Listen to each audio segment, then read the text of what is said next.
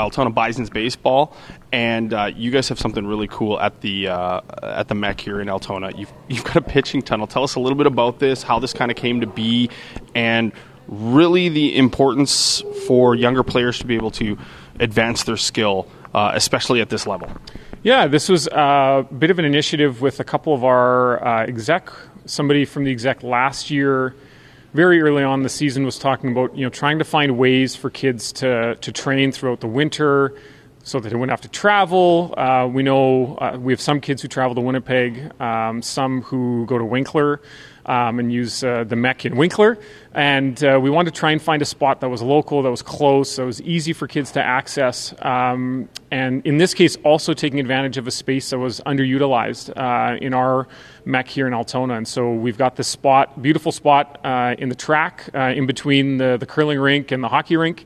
And we've had uh, great, great response so far from kids coming to use it.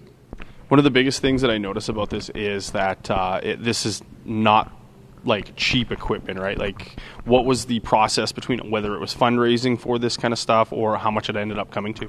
Yeah, it uh, the total cost uh, of the netting, the the cabling, uh, the portable mound, and all the stuff that goes inside was somewhere in the neighborhood of about seven thousand five hundred dollars. Um, so, so not cheap, um, but it was uh, a project that was supported by uh, the Altona Community Foundation, uh, the town of Altona, uh, and then our, our title sponsors, the Curtis Clausen Memorial Fund, uh, and they kicked in the majority of the funds, or about about half. Uh, and uh, you know, we had just fantastic support. Uh, some of the uh, exec from the minor softball here in Altona, the Altona Angels softball, also kicked in. So one of the unique things too about it is uh, in Altona, for the most part, the softball and baseball programs kind of run independently. Uh, but this was something we really wanted to try and do together, and uh, and that helped, you know, open up our, our resource base in terms of fundraising. Uh, and so that was uh, was really good to work with them on this. And so there's, you know, a softball uh, pitching pitching rubber or pitching mat. Um, there's a softball uh, protective screen. So, you know, we wanted to do stuff that was going to work uh, for both parties.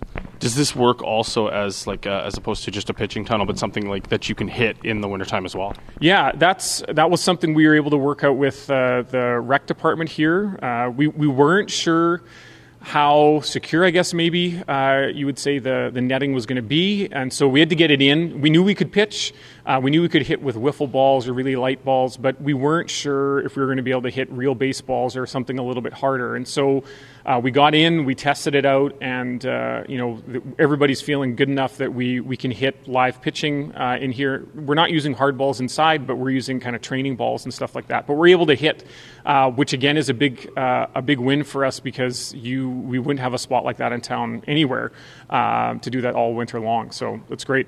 Now, one of the big things, obviously, is just the ability for younger players to be able to take up this space, use it, and, and train during the offseason. You have a kid that's in baseball. How important is it for you as a parent, as a coach, to be able to have something like this for the community? Yeah, I, it's it's been important. Uh, you know, we've we've been using it since about late November, uh, and we actually it started with uh, one of our kids from town who's in college and needed to throw over his uh, Thanksgiving weekend that he was at home.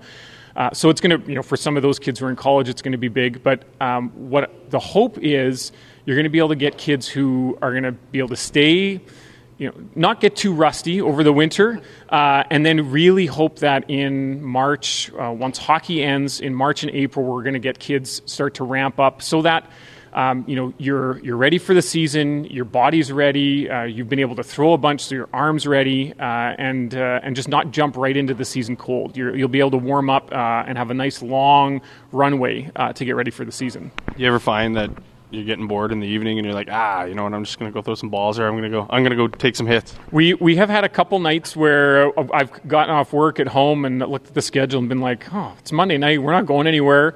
Quickly book the book a session, come here forty-five minutes with uh, with my kids or with my nephews or with some friends of my kids, and uh, yeah, have a great time. The kids love it. Um, you get you pitch, you hit. We can do a little bit of kind of basic fielding stuff inside, um, but it's a good way just to get them out and get them moving.